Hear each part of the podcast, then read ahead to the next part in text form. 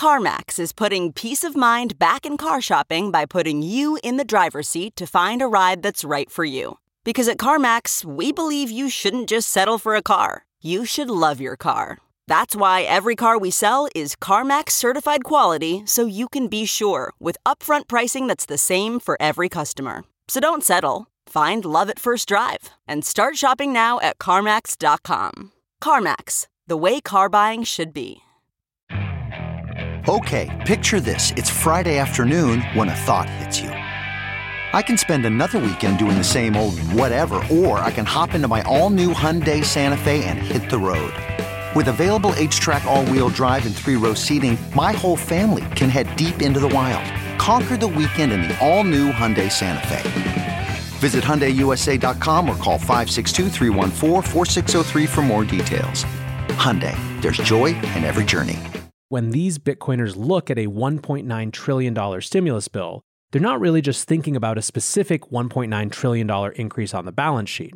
They're looking at a trajectory. It's a trajectory which to them inevitably leads to an impaired dollar and a greater demand for an uninflatable asset. So far, that's been a good bet. Welcome back to The Breakdown with me, NLW. It's a daily podcast on macro, Bitcoin, and the big picture power shifts remaking our world. The Breakdown is sponsored by Nexo.io and Casper, and produced and distributed by Coindesk. What's going on, guys? It is Friday, March 12th, and today we are talking about what the new $1.9 trillion stimulus means for Bitcoin.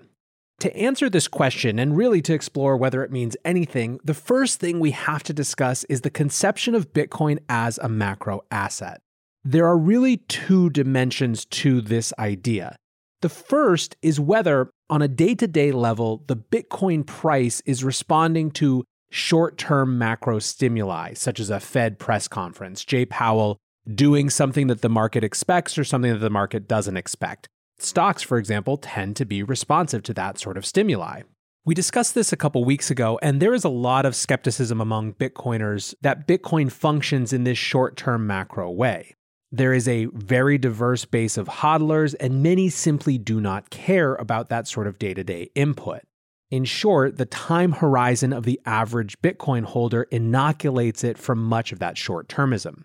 However, from a long term thesis perspective, there is no denying that it has been a macro narrative of unfettered money printing that has been driving new types of institutions and traditional financial players into the waiting arms of Bitcoin. It's a particularly poignant day to remember that on March 12, 2020, one year ago exactly, we experienced Black Thursday, one of the biggest crashes in Bitcoin's history. I was recording that night with Preston Pysh, and we were actually watching the price of Bitcoin get down all the way under 4,000 on certain exchanges, as the rest of the markets tanked as well as the Western world prepared for a COVID 19 shutdown. A year later, obviously, Bitcoin has rebounded and how. It has attracted an entire new set of players. It has proven its mettle. And whether there is a connection or not between this latest stimulus and Bitcoin, Bitcoiners on Twitter at least certainly seem to be making that connection. Yesterday, Pomp tweeted President Biden has signed the historic $1.9 trillion stimulus package. It is historic because it will be the catalyst to put Bitcoin to 100,000. Thank you, President.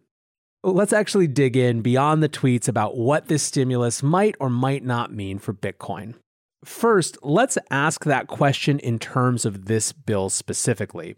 The most relevant part is in the $1,400 checks being sent directly to Americans. Of the 1.9 trillion total tab, those checks represent about $400 billion of the bill. There are many who think that some meaningful part of that new buying power might find its way into Bitcoin given the broad income based brush with which it's being distributed. What I mean by that is that this isn't some system whereby Americans are showing they have need. It is everyone who hits a certain income threshold. And there are going to be many people for whom that $1,400 is not going to need to go to essentials, but who have some discretion in how they might want to spend or save it. Last year, when the first round of $1,200 stimulus checks went out, there was a slight but noticeable increase in the number of Bitcoin buys on Coinbase of exactly $1,200, according to that company.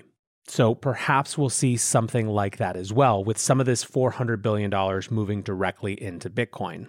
Now, other parts of this $1.9 trillion bill include a child tax credit increase, $350 billion for aid to state and local governments, which was one of the most contentious parts of the bill between Democrats and Republicans, tens of billions for further pandemic response, more than $30 billion for emergency rental assistance and mortgage and homeowner assistance, $130 billion for helping K 12 schools get back online and up and running again, another $40 billion for colleges to do the same, $86 billion of relief for failing pensions.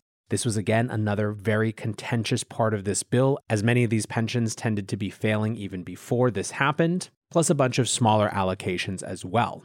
Now, this list of items in this bill brings us to the real reason that many Bitcoiners see stimulus as connected to Bitcoin's future in some meaningful way. With this new $1.9 trillion, the total that the US has spent on combating the pandemic will be over $6 trillion. For some perspective, when adjusted for inflation, the US spent about $4.1 trillion on World War II to many Bitcoiners, including many of the new Bitcoiners like the hedge fund guys Paul Tudor Jones and Stan Druckenmiller, this ever expanding balance sheet inevitably has some pretty serious consequences. The notion is that we will eventually get to a point where the US has three options. First, we could default on our debt. That seems pretty unlikely given that we are the world's major financial power. Second, raise taxes to pay back that debt. While certainly tax increases seem to be on the menu, it seems entirely unrealistic and implausible that we could ever tax citizens and corporations enough to both pay back the debt and keep the country running in any sort of semblance of how it is now. Which brings us to the third option inflated away. The idea here being that debt is denominated in today's dollars. If today's dollars are worth less in the future, the burden of that debt is also less in the future. If we owe $100 today, but in 10 years that $100 is worth $1, then we really only owe $1. That's the idea of inflating the debt away. This question of how the US eventually climbs out of this is the major macro narrative that is driving new people to Bitcoin. Looking for the best way to unlock your crypto's liquidity? Nexo.io is exactly what you need. Borrow against your digital assets at just 5.9% APR Earn passive income with yields of up to 12%.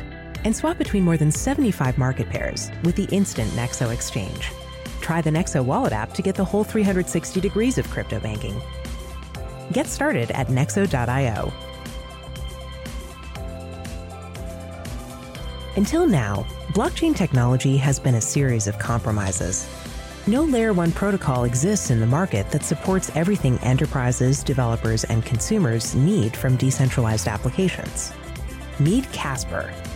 Casper provides the blockchain ecosystem with a solution that makes no compromises around decentralization, security, or performance. Learn more at casper.network. Now, the counterpoint, and there is a counterpoint because many people aren't concerned right now about this debt expansion, are folks saying that the expansion of the balance sheet hasn't produced inflation yet, despite a lot of hand wringing that it would? Nir Kaissar and Tim O'Brien wrote a Bloomberg editorial this week called COVID Relief Bigger Than World War II Budget? Sounds right. Their argument is that there is simply no evidence of balance sheet increases leading to inflation.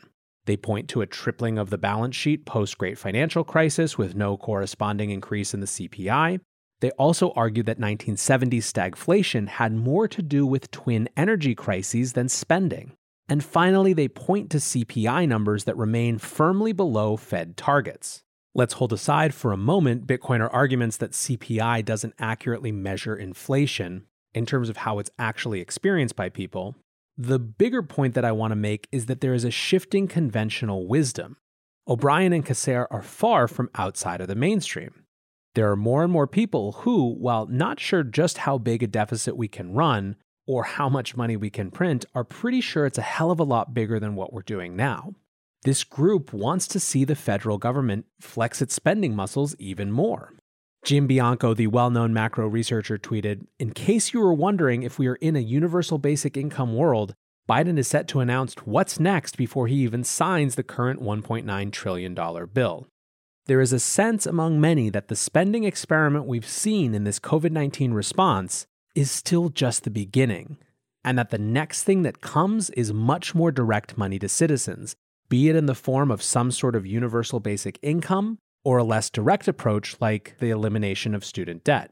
Now, there are frankly a larger than you'd think number of Bitcoiners who believe that the fiat die around the US dollar has been cast, and that programs like UBI are net net a better use of extravagant money printing than things like, well, wars. At least they might argue the byproducts and negative externalities of this type of experimental monetary and fiscal policy are potentially for a time to the benefit of people directly versus moribund institutions or some foreign entanglement. The point is that when these Bitcoiners look at a $1.9 trillion stimulus bill, they're not really just thinking about a specific $1.9 trillion increase on the balance sheet. They're looking at a trajectory. It's a trajectory which, to them, inevitably leads to an impaired dollar and a greater demand for an uninflatable asset. So far, that's been a good bet. By the way, the stock market seems to like the stimulus bill. US stocks jumped to a new all time high yesterday, with tech companies in particular making up some serious ground that they had lost over the past few weeks. By the way, number two, this is not just a US phenomenon, and as a global asset, that's part of why Bitcoin is even more appealing. On Thursday, the European Central Bank said it would significantly accelerate a plan to buy the equivalent of $2.2 trillion worth of government bonds. The reason? Rising rates. European Central Bank President Christine Lagarde said, quote, Market interest rates have increased since the start of the year, which poses a risk to wider financing conditions. If sizable and persistent, increases in these market interest rates, when left unchecked, could translate into a premature tightening of financial conditions for all sectors of the economy. This is more or less what investors wanted to hear from Powell last week, but didn't. And since we're already in government and macro mode, let's round this out with a little regulatory roundup as well. First, a small piece of news from yesterday that makes a lot more sense today. Binance announced that they had hired Maxwell Baucus, who represented Montana in Congress and the Senate for almost 40 years, and between 2014 and 2017 was an ambassador to China for Obama. It seemed like a move to try to get friendlier with the US and made a lot more sense today when it was announced that the CFTC was investigating Binance for whether it had allowed US citizens to trade and trade particularly derivatives products. Now, I'm seeing on Twitter a lot of people latching onto this as though it's going to be the major new FUD, but it doesn't really strike me as an existential type of threat. The CFTC hasn't accused Binance currently of any wrongdoing, and doesn't, at least for now, seem to be trying to make an example of them or anything like that. Second, I think a little bit more significant was the reintroduction of the Token Taxonomy Act. This has been introduced by Congressman Warren Davidson three times in the last three years. Its goal is to exempt certain cryptos and digital assets from federal securities law, and is ultimately a pro business act. The release about the Token Taxonomy Act states currently a patchwork of laws and regulations creates confusion and even hostility to various blockchain businesses. The bill has bipartisan co sponsorship with Ted Budd, a Republican from North Carolina, Darren Soto, a Democrat from Florida, Scott Perry, a Republican from Pennsylvania, and Josh Gottheimer, a Democrat from New Jersey. Effectively, it argues that other countries are going to start lapping us if they're not already.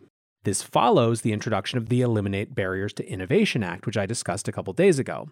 That bill would establish a working group within 90 days that would then produce a report within a year that would figure out what parts of this new space are meant to fall under the SEC versus the CFTC. If those timelines feel incredibly slow to you, welcome to government. Still, it is good to see that more of these positive pro innovation, pro Bitcoin, pro crypto bills are being introduced rather than some wave of new attacks on the space. I think if I had to sum up where we are in terms of this macro asset idea, crypto markets are very weird. They're in an in between space where they're still functioning simultaneously as sort of uncorrelated, certainly compared to other assets, but are increasingly a part of the macro conversation. Bitcoin, with all of these new entrants into the market, is obviously the one that has the greatest correspondence to the macro narrative. As we'll discuss tomorrow, it feels to me like we're seeing the beginnings of another wave of institutional players announcing their entry into this market, so you can bet that this macro conversation is only going to increase over time.